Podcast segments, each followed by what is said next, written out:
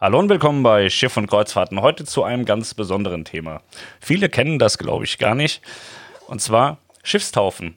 Es ist ja so, dass äh, die Reedereien immer eine große Zeremonie machen mit Stargästen und viel Medien-Tamtam und äh, generellem Tamtam. Grundsätzlich ist es aber so, dass zu diesem Zeitpunkt meistens die eigentliche Taufe schon stattgefunden hat. Man sagt ja immer, die Titanic hatte ihren Unfall, weil sie nicht getauft wurde, weil sie ungetauft wurde. Schiffe fahren nicht ungetauft aufs Meer.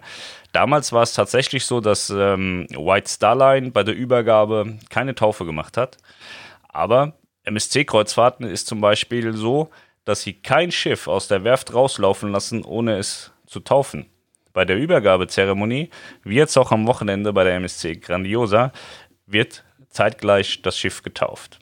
Und zwar nicht von Sophia Loren, sondern von Alexa Vago Aponte oder Aponte Vago. Ich weiß nicht so genau, wie sie heißt. Es ist die Frau vom MSC-Chef Vago und die Tochter vom Konsortium Boss Aponte.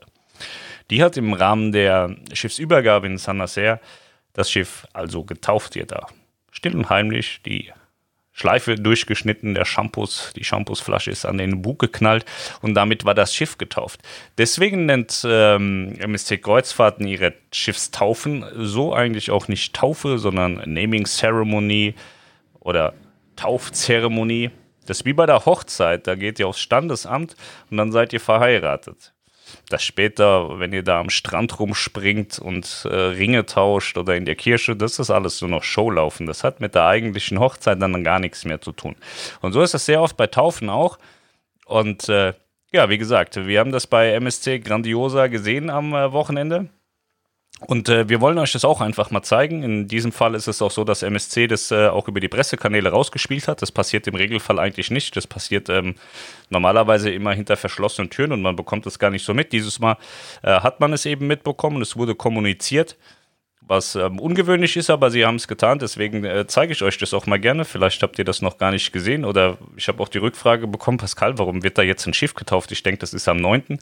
Und ähm, also gab zumindest einige, die sich gefragt haben, was da jetzt da schiefgelaufen ist, ob, ob sie das irgendwie falsch verstanden haben mit dem 9. Nein, am 9. ist in Hamburg auf jeden Fall die große Taufzeremonie, die ganz groß aufgezogen wird und dann wird auch Sophia Loren das Schiff nochmal mehr oder minder taufen. Also es geht dann am Ende wahrscheinlich einfach nur darum, dass Sophia ihren Segen gibt, dass das Schiff MSC Grandiosa heißen darf. So und ähm, die eigentliche Taufe, auch bei anderen Schiffen, erfolgt zumeist auf der Werft, bevor sie rausfahren, im Rahmen der Übergabezeremonie.